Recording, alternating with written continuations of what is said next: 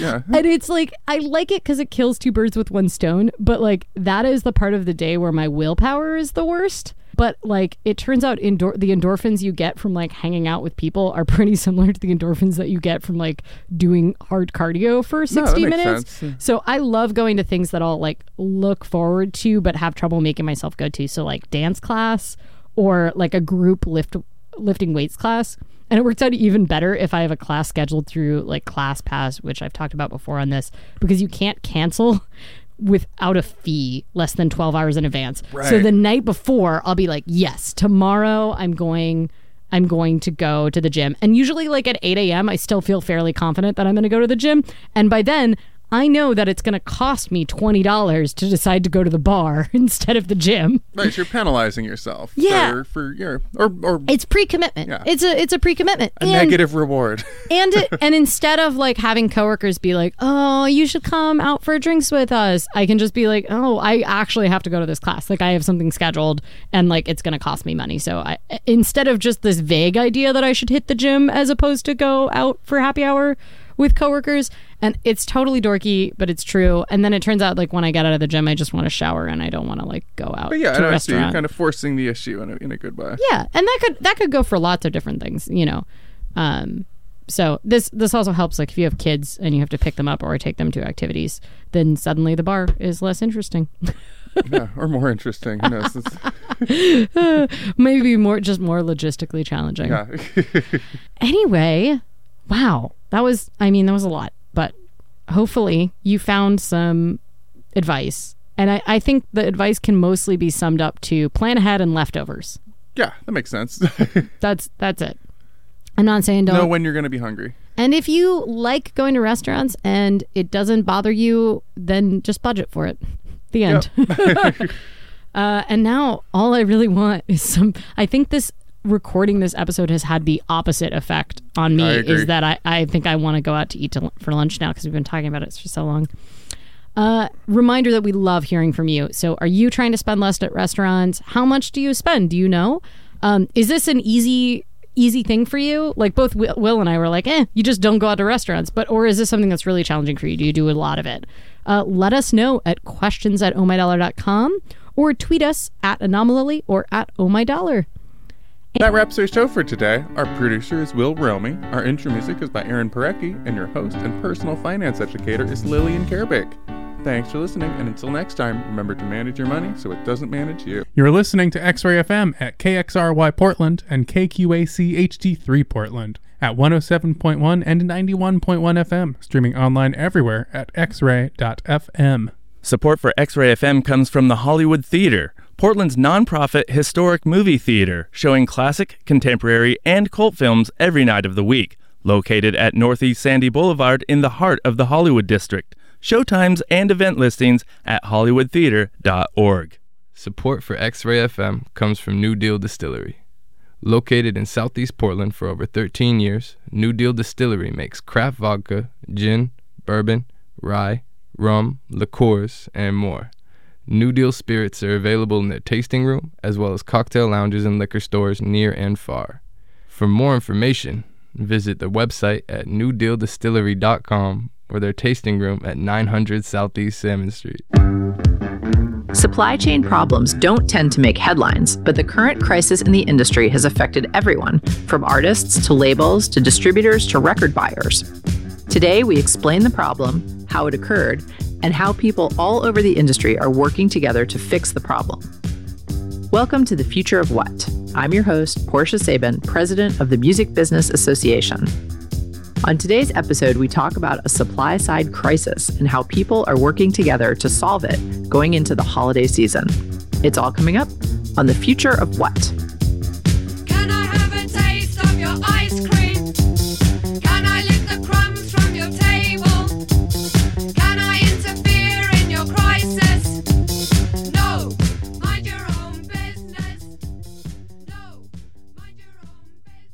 You're listening to The Future of What. I'm talking to Stephen Judge of School Kids Records. Welcome to The Future of What, Stephen.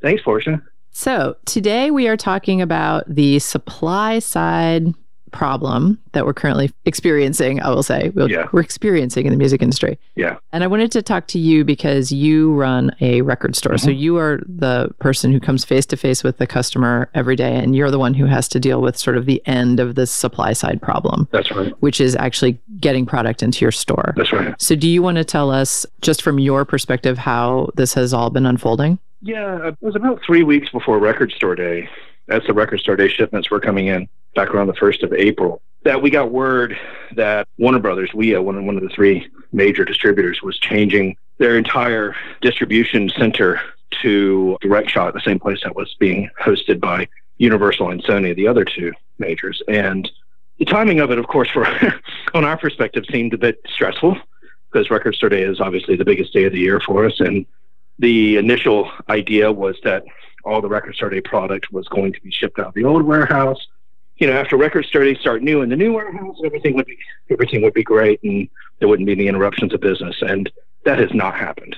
Not only was it a disaster for a lot of stores on Record Store Day, which anyone who shops on that day, or any you know any of your listeners who maybe are regulars at their local shops on Record Store Day and went in and maybe felt like they were out of certain records that they may normally have normally have or got shorted. That was a big reason why. And a lot of stores didn't even get the majority of their shipments. And it was really a, a mess. And it just hasn't gotten any better since. Mm. You know, and now here we are. It's November. We're we're coming on Christmas and you know, there hasn't been any marginal improvements whatsoever. And so anyone who regularly shops record stores who's maybe been in and noticed that the shops have been thin on catalog or maybe not getting new releases on street day, this is a large reason why. So it's it's been really challenging for the last eight months to to sort of just get product in the store, which is obviously can't sell it if we don't have it. So Right. you know, and then missing the window of time, the critical window of time of street date, you know, and which is now Friday, which is a whole other issue in itself. So if you miss Friday, then you don't get it till Monday. And, you know, the whole theory that people come back on Monday or they come back the following weekend to buy it is, you know, not entirely true. You know, it, they find alternative ways to get it. They obviously can get it in other sources or they just don't buy it Right. you know. So we've had a lot of problems like that over the last eight months, and it's made things challenging for sure. And some major and some major releases, like it's really affected some big bands, Right. your chart positions, and things like that as well, for sure. And I I know in a couple of cases from some really big bands that would have probably, you know, charted much higher, if not number one Right. if it wasn't for these issues, which which has major trickle down issues across the board to the artists trying to get television performance, you know, locked in, or trying to get Sure. radio player play or whatever it may be, because those the charts still kind of rule the roost in that regard. So Well, I think it's very important that everybody understands that this is not some sort of evil plot, Right. Because this is an unfortunate thing that happened that has caused a bunch of problems that aren't getting rectified, I would say, quickly enough. that's right. But, you know, I'm just thinking from a label's point of view, and, you know, the majors absolutely, they do this just as, as well as independent labels. Mhm. You know, if you have a record coming out on a certain street date, you do all this promo leading up to it. You put a lot of marketing dollars out. Right. You, you know, you really sort of work towards that street date. Right. And if your record isn't in stores on that street date, that's a massive loss for everybody, for the label, for the artist, for everybody. Absolutely. So Absolutely. you know, it's not like anybody's, I, I can't, you know, I don't want to present the view that like anyone's happy about this. Nobody's happy about this. No, no, across the board, it's affecting everybody. You know, the artist, and if, you know, anyone's been to a show recently and seen that the artist doesn't have the new record on the merch table, this could be the reason why. Right. Because a lot of artists can't even get the product to them on the road to be at shows, which, you know, is a major source of income for bands. Right. You know, the merch sales. So that's a big deal, Absolutely. you know. So that's happening everywhere. And it's creating all kinds of problems across the board. And, you know, it's just, it's even even our regular customers have heard about it. You know what I mean? Like, you know, even though it's not necessarily getting on the CBS News at night or anything like that, they've heard about it because we sometimes will chat and they'll say, "Oh yeah, I heard something about that." You know, Right. like, woof, yeah, you know, Yeah. Supply chain problems are not high on the list of like sexy, you know, nightly news stories. So I No. definitely understand No, not at all. why that is Yeah. not happening. no, So, what are you doing, Stephen, as a record store owner for the product that you're trying to bring in and everything? Are you changing where you get it? Are you making alternative plans? Like, how how are you handling it? Yeah, all of those things. I mean, we're obviously outside of new product. We're, always very diligent about focusing on you know finding secondhand and used product. You know, and we've had to really sort of double our efforts in that regard just to keep records in the bins and keep product coming in. But as far as the new stuff, we've started going to a lot of other alternative resources, going to some of the one stops, and you know, there's several of those. And the downside of that is, in some cases, they don't have the product, Mm, but when they do, we're paying a lot more. got You it. know, so there are some cases where the records are having to go up two or even three dollars in the store just to compensate for the loss in margins. And then we're starting to buy more direct from a lot of labels that have that facility. You know, there's certain labels that have the ability to sell to you direct, or they have that in their contracts, or they have their own warehouse, and we immediately made an adjustment for that. And maybe maybe there were sort of convenience reasons why we didn't do that in the past hmm in some cases, it might be just that we're going to be buying from the other distributor anyway, so we might as well throw on a few extra pieces of this label. We don't have to do five different orders to get the product. We can get it all from less sources and get it for the premium price. But in some cases, we're having to go to multiple different places. And, and when we're buying direct from some people, you know, you might not necessarily have this varies from store to store, but, you know, you may not necessarily, some of these small labels which have great catalogs, may not necessarily have the facilities to give you credit terms where you can pay your bill in 30 days or whatever because they, they're just a small operation and their warehouse is a small part of their business. And now that business has grown. So they may not have the administrative ability to handle that. So you might have to take a hit and say, okay, I'll throw this on my credit card or I'll, you know, I'll, I'll send you a wire to get the product things that I need to get it. So that really starts messing with your cash flow Oh, yeah, and it starts making it difficult for you to kind of go deep. definitely. And that constant adjustment has been has been a big struggle for us. You know, No doubt. And I always try to see the silver lining. And I feel like whenever there's a big problem in the industry, there's always opportunities. Right. And it is interesting because it does seem like perhaps those are some of the opportunities that some of the smaller distributors, some of the smaller one stops, some of the labels that maybe you didn't buy direct from before, Mhm. maybe they're going to sort of step up at this crisis and uh, fill in the gaps. yeah, that is happening now in, in regards to you know credit limits. That's an issue, or terms, or how much product they have. You know, maybe things they wouldn't necessarily carry in the past. They're going deeper, hopefully. You know, and being more aggressive and reaching out to us to try to be amendable and work things out because they know what position we're in. That's definitely happening. You know, and then and then some of the labels that have the ability to sell direct as well, if they have that capability, you know, that's certainly better for them.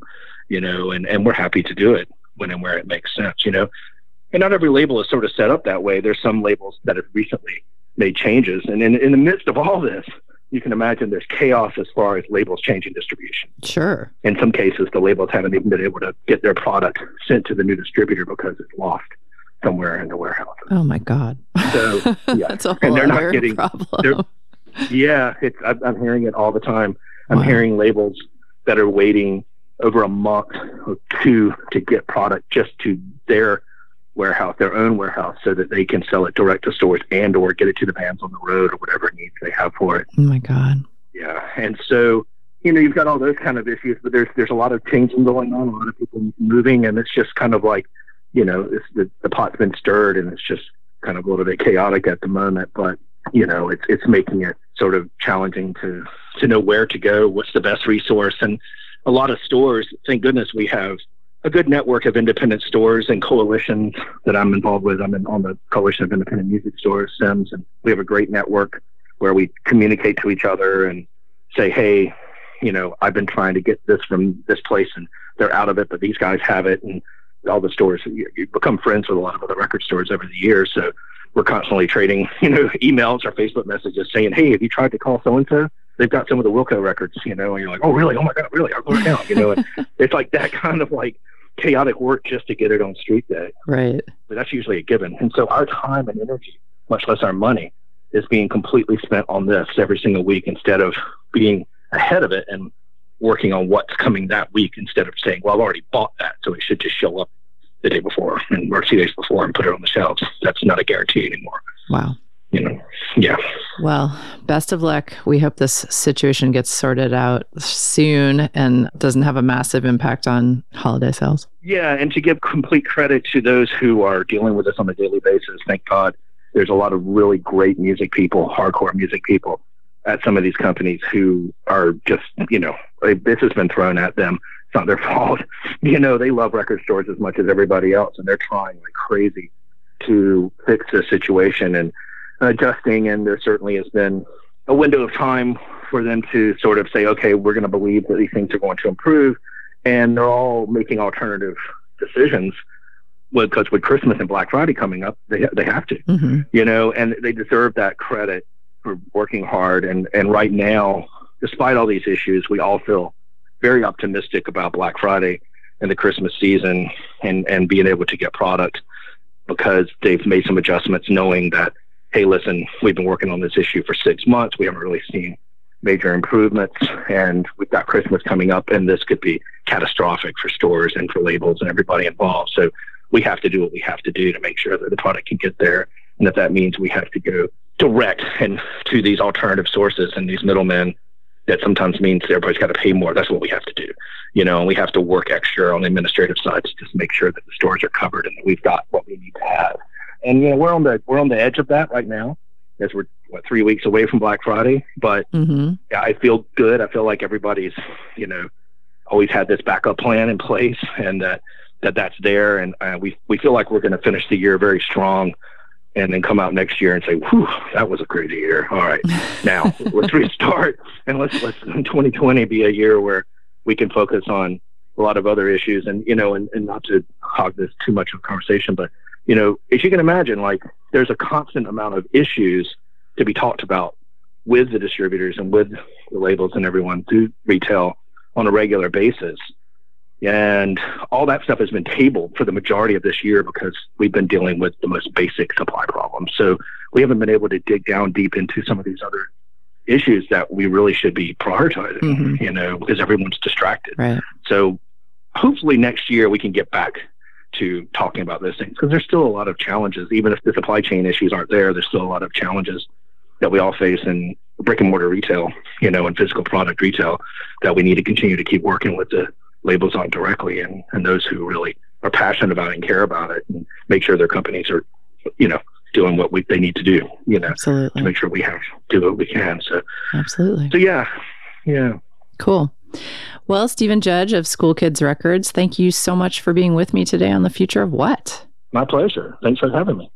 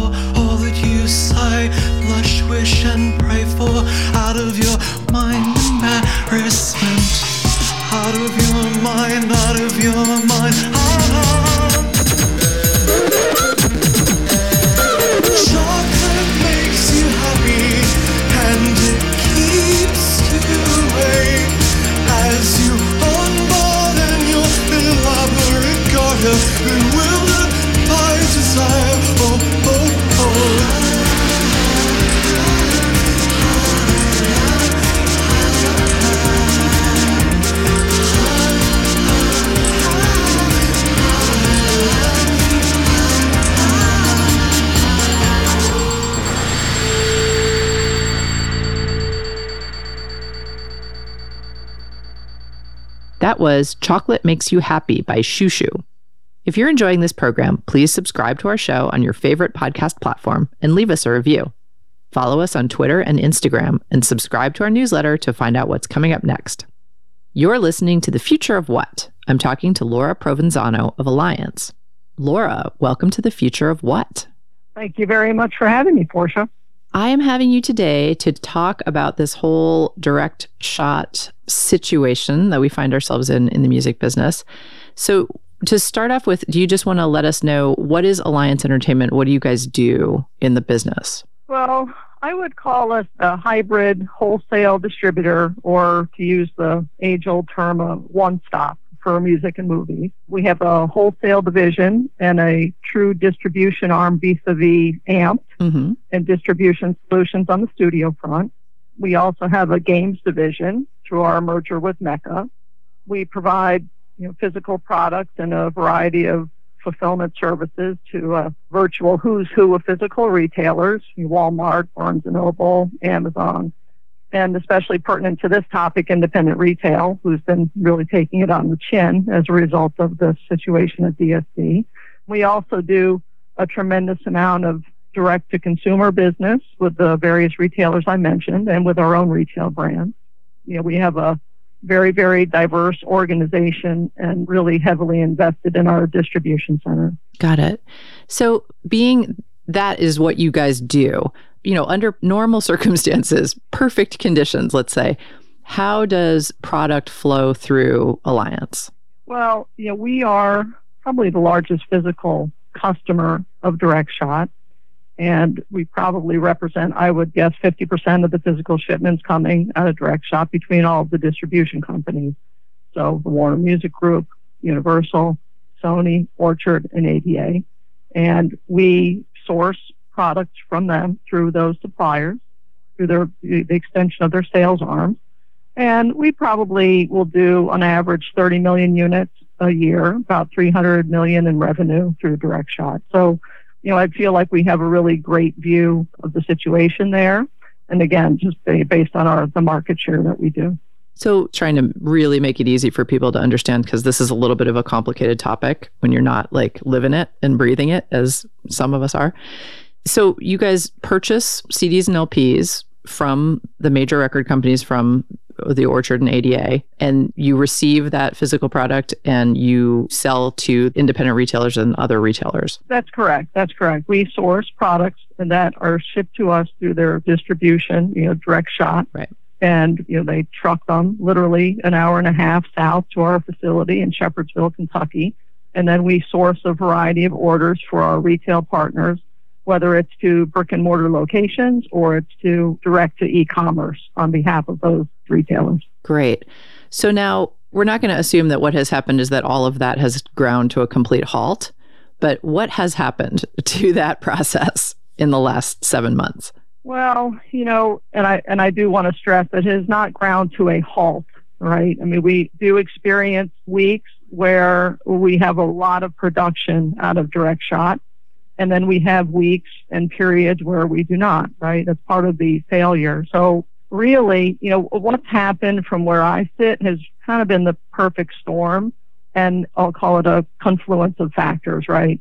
It's been a progressive failure of the supply chain really a few years in the making. And I think that as physical has progressively taken a backseat to digital, the physical supply chain became less of a priority, right? People took their eye off the ball. And this, I believe, was compounded by an exodus and a brain drain, if you'll, you know, if I can may call it that, amongst major distribution personnel and the loss of the physical supply chain expertise, right? I mean, it's supply chain problems that we're experiencing. So, you know, direct shot is fundamentally set up as a bulk operation. They're shipping cartons and pallets in large volumes.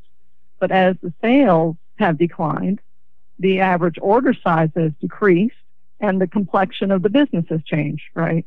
So as a result, the loose orders, which primarily that's our independent retailers and they're doing some direct to consumer business at a direct shot, comprises a greater percentage of the volume, right? But the problem is that they're not configured to efficiently manage that type of business, right? Mhm. They're manually picking, packing, and shipping orders, right? They lack the firepower that they need on the fulfillment side to manage the business today, right? Wow. Effectively, the infrastructure, automation, sortation equipment to keep their heads above water and process loose orders.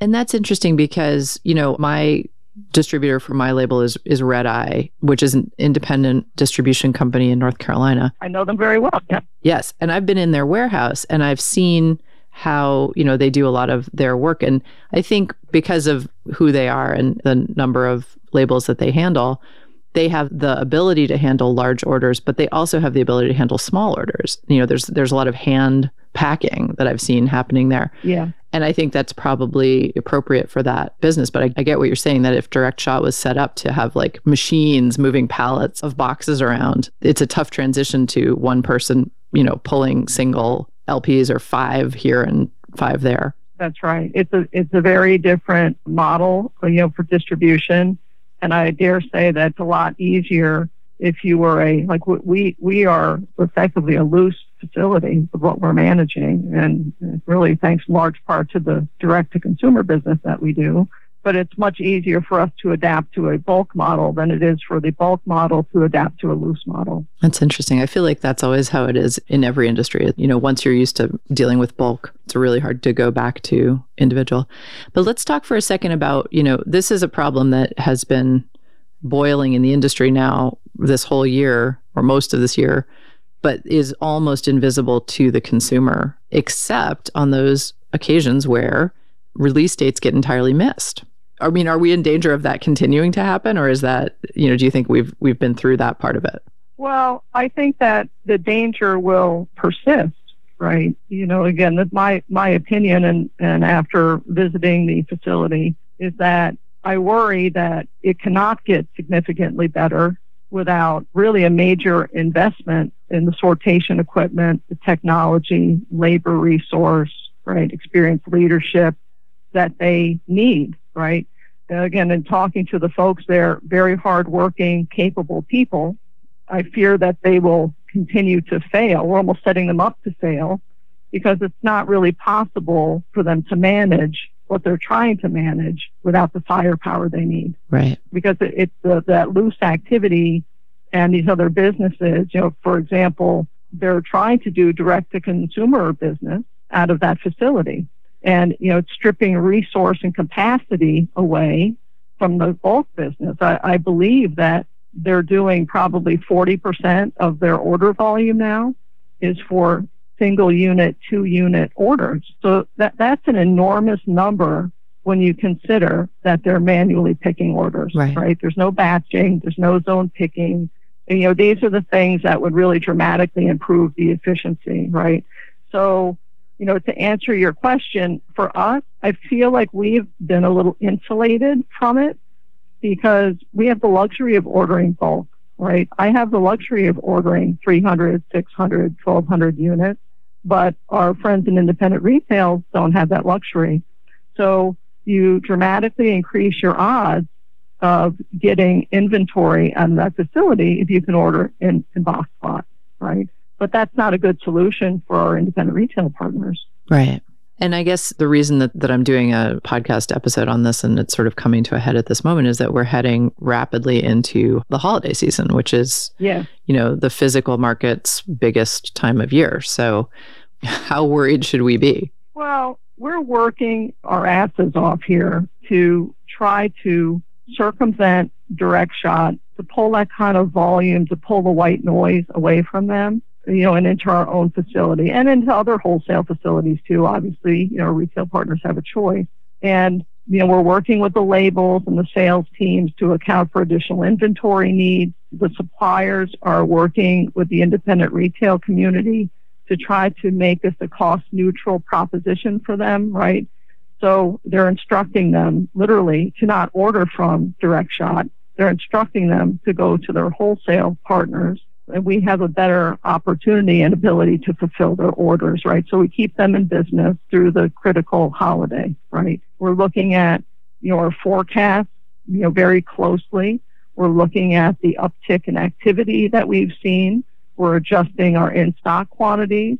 We're doing everything that we can think of to try to circumvent that facility, even and including we're opening direct relationships with some of the key labels and, you know, with complete cooperation from the distribution companies. I call these my break glass in case of emergency relationships, right?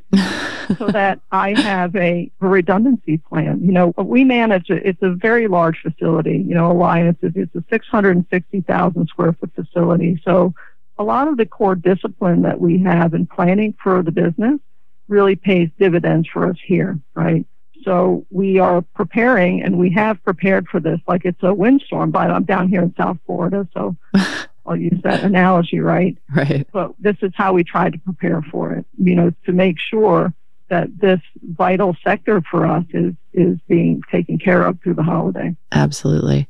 So, you know, we're all going to keep our fingers crossed and batten down the hatches for the holidays. But after the holidays pass, what do you see as, you know, the appropriate moves that need to be made to rectify this problem? Well, you know, again, I think one, you know, there has to be a very active level of engagement with direct shot and through the different distribution supply chain teams. Uh, you see, you definitely see that and feel that happening. Two, we need to continue to explore other options to try to circumvent direct shot, whether it's getting shipments directly from manufacturing overseas, taking it directly from manufacturing or from labels here domestically.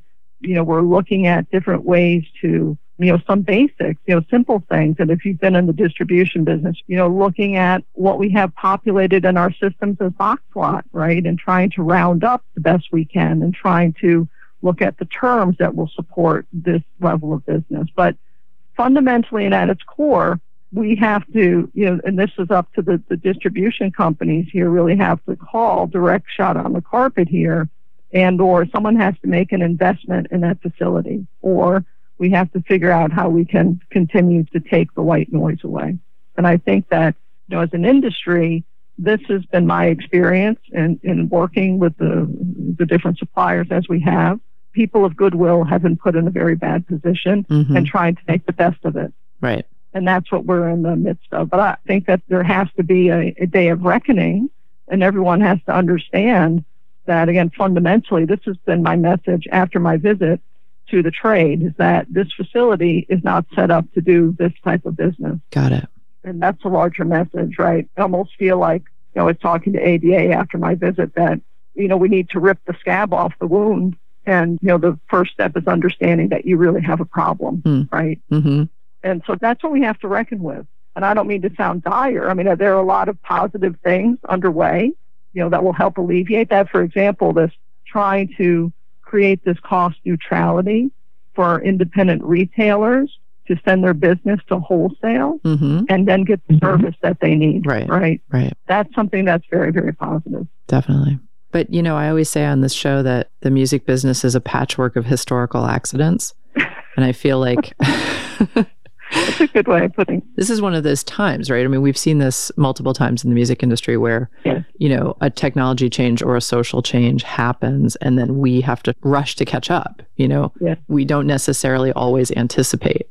sometimes we have to play catch up, and that can be really ugly. And we're hoping that it doesn't have a massive impact on our industry for you know the holiday season and beyond because you know as we all know one of the issues with retail and it's true with digital or physical retail is that you kind of have a window of opportunity when an album first comes out for new releases that you know it's like if you miss it it's gone and that's sort of the unfortunate truth of our our business right now so Laura Provenzano of Alliance Entertainment thanks so much for being with me on the future of what You're very welcome, Portia. It's been my pleasure.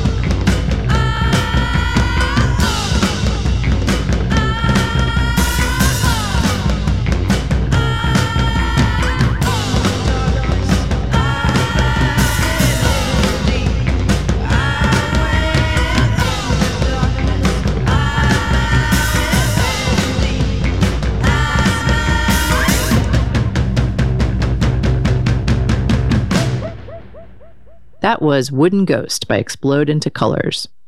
You're listening to The Future of What. After the show, take a moment to leave us a review wherever you get your podcasts.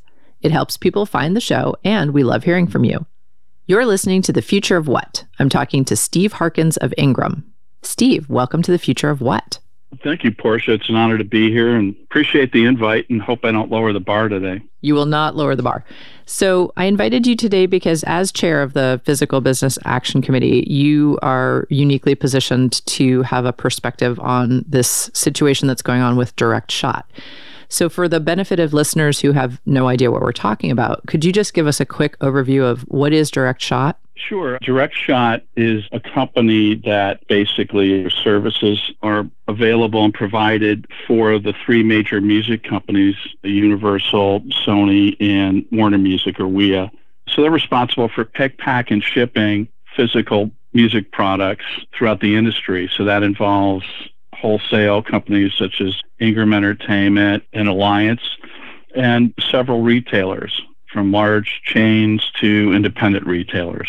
Thanks. And so there's a situation going on that involves direct shot, which is what I've asked you to come here to talk about today. So, do you also want to give us a quick overview of, of what's been happening? Sure. And if you wouldn't mind, would it be okay if we just took a step back, just present a little bit of color on the Physical Business Action Committee and our background, because that's something I, I volunteered to do. It started back when the industry made a decision or was mulling over the decision to change the release dates of music, new titles, new albums released by music artists, which for several years, decades, had been on Tuesday. And the notion was to change that to Friday. And largely tied to you know the continuing growth of the the digital aspect of our industry. Digital downloads still being prevalent and of course streaming which is a significant portion of the revenue for the the music labels.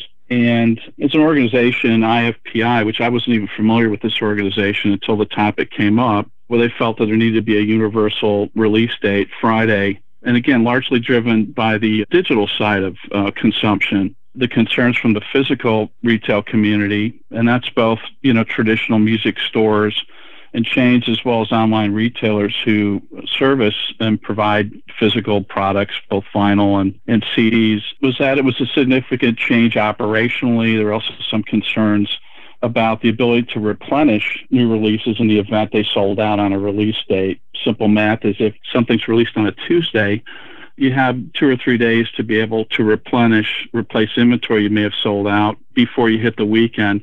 Challenge with the Friday for those of us in, in the physical product side is, of course, that you have a weekend until you get into the new working week, which means the soonest any of us, wholesalers or retailers, could receive backup inventory on a new release is as much as three days to four days. And that created some problems. But what was really evident was the need for us to have a singular voice and a seat at the table when matters like this came up. We were caught a little off guard, and I don't feel like we really had a seat at the table to truly discuss the concerns. And it also felt like by the time it came to our attention, this decision had already been made. I think the other aspect of it was that for years, many of us in the business, we were used to the relationships we had established with music companies that were based here domestically. And the ascension of you know uh, the business becoming more global with digital downloading and streaming many of the decision makers at high levels were based overseas and most of those individuals had very little rapport relationship with those of us based in the states on the wholesale and the retail side of it. So it made sense for us to kind of unify and make sure that we had a voice. You know i feel like the labels and distributors articulating our concerns Think anyone can articulate it better than those that are directly impacted by decisions made, you know, in the industry. So that was really the background behind how we formed the organization. And our primary mission was to reach out to artist management and develop a relationship there. It was pretty clear that we had little to no relationship with artist management. And what we kept hearing from labels and distribution, you know, critical decisions were being made in how an artist release was going to be marketed and how they would approach even logistically releasing product physically. And so it was evident that we needed to start some outreach just to communicate the fact that although we're a smaller part of the business, probably the most profitable when you drill it down on a by unit basis, you know, what the profit for a, a CD sold or a vinyl album sold is, is far more significant than a single stream. And so to outreach the, you know, to the management community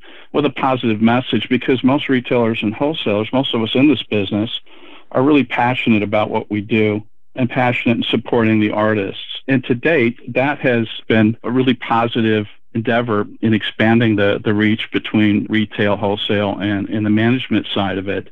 And so that really was the background and the focal point for the Physical Business Action Committee, which kind of leads up to, again, the reason why we're here, which is the current challenges that we're having in supply of goods. Right. So basically, what became a crisis this summer. Yeah, really, the beginning of it was April, so I think we're looking at seven months ago. Okay. Up until that point, you had two of the three majors that were utilizing, you know, this third party for services.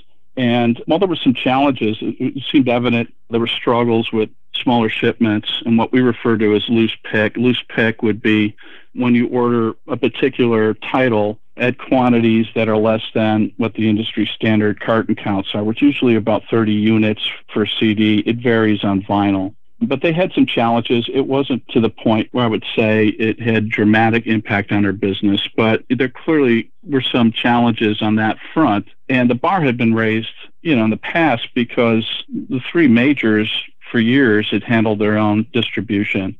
So the shift to using a third party single source was fairly dramatic, but again, not catastrophic really until around April, and that was when the third major came on board. It also coincided with requirements of uh, some notable retailers in terms of the manner in which they were to receive their product. It created a lot of smaller shipments and you know collectively created this perfect storm a huge bottleneck in fulfilling what we call catalog product product albums that were released 18 months or later. That's how we kind of classify catalog as opposed to new releases. We saw a significant delay in fulfilling those orders. We saw damaged shipments escalate.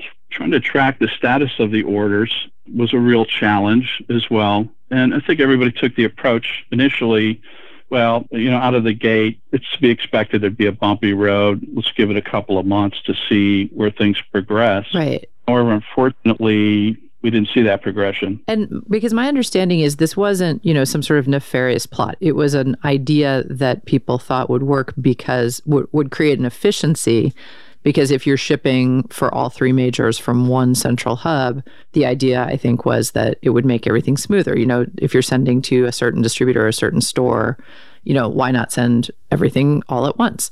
I believe that that was the impetus behind this move, but what you're saying is that it just it just logistically didn't work out that way. That's right. I mean, you know, I, the intent was you know absolutely honorable, and it and it does make sense, right? If you're combining three of the majors and you include the independent arms that they're responsible for any given time, you know, that could command on the physical side of the business, you know, 80 plus percent market share. So when you're putting all of all their product into one box, you know, we're creating a single order as opposed to three or more, yeah, there's all kinds of efficiencies you would think operationally, also the cost savings from a freight standpoint. And from the outside looking in, you know, probably stress testing, you know, before moving forward would have been a good move. But nonetheless, they did move forward with this. And when it became evident that things were actually going in the wrong direction, we're getting progressively worse rather than improving. You know, into the summer, we started asking the majors to consider coming up with some contingency plans until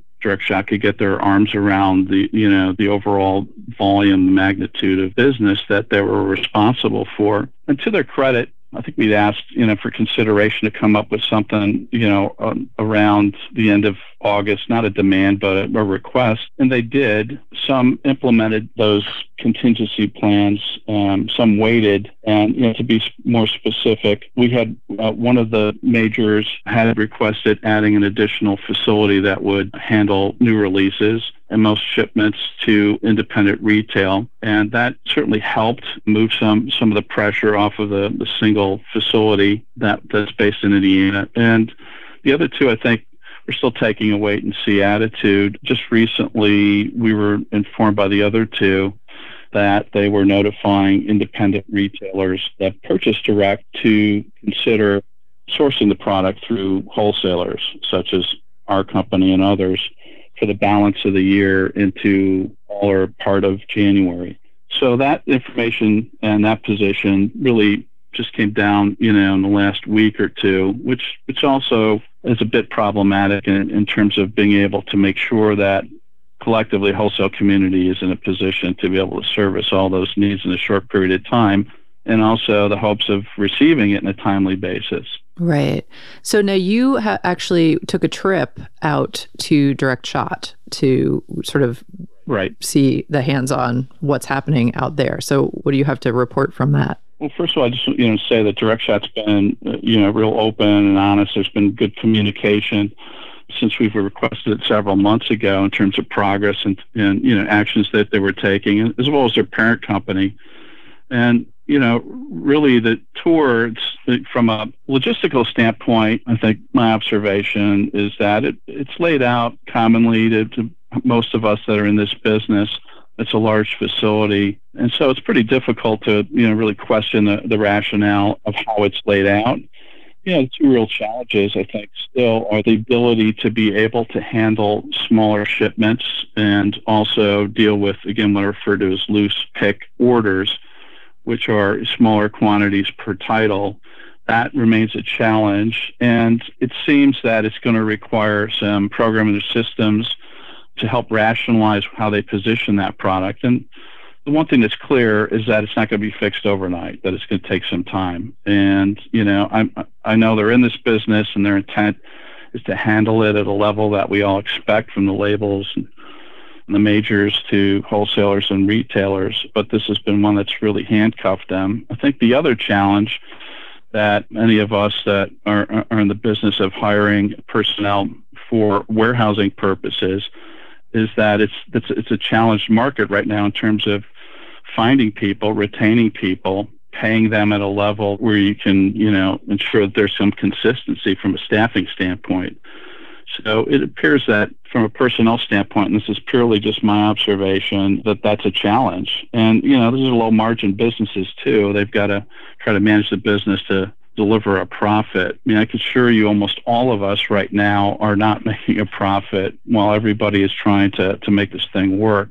You know, labels aren't signing off on expedited air shipments, you know, just to help kind of fill into some of these challenges and the amount of time that we all spend administratively tracking orders and dealing with shipment issues such as shortages, items that were shipped that we didn't receive, for example. It's really significant. So the move for new releases from one of the majors to another location is a positive move. The move that the other two have initiated. One basically stated that you need to place all of your orders as an independent retailer to the wholesale community. The other strongly recommending they do so.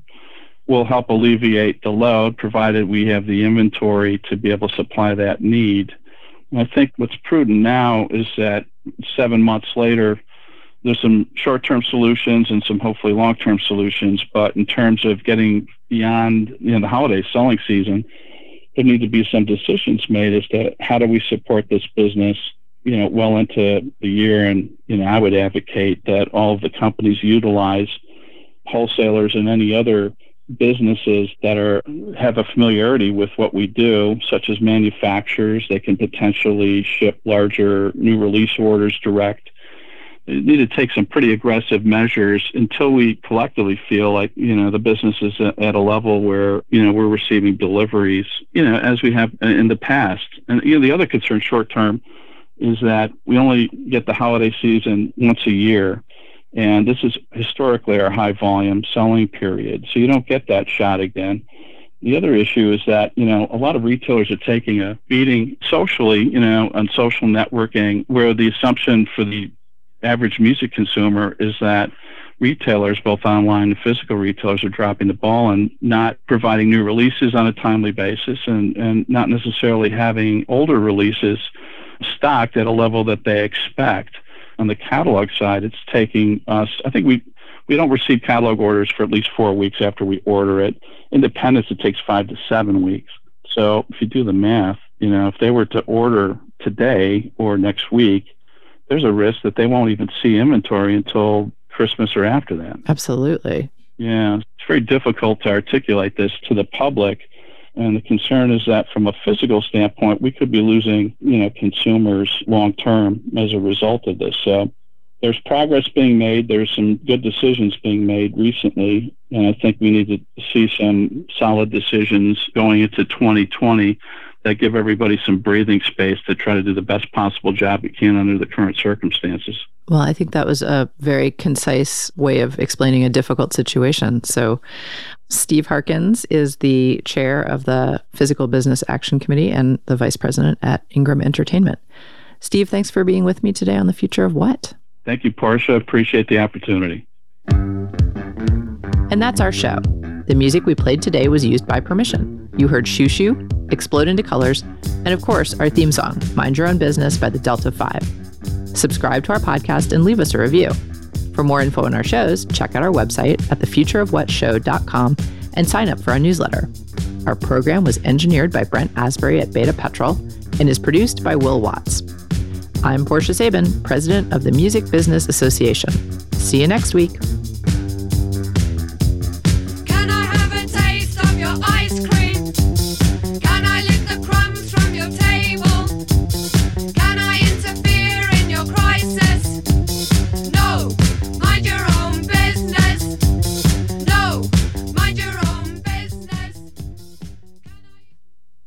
Support for X Ray FM is brought to you by Back to Eden Bakery, specializing in 100% plant based, vegan, gluten free baked goods, pastries, desserts, and ice cream since 2009. Now offering brunch seven days a week and pizza, salads, spirits, and more for dinner. Back to Eden Bakery is located at 2215 Northeast Alberta Street and is open daily from 8 a.m. to 10 p.m.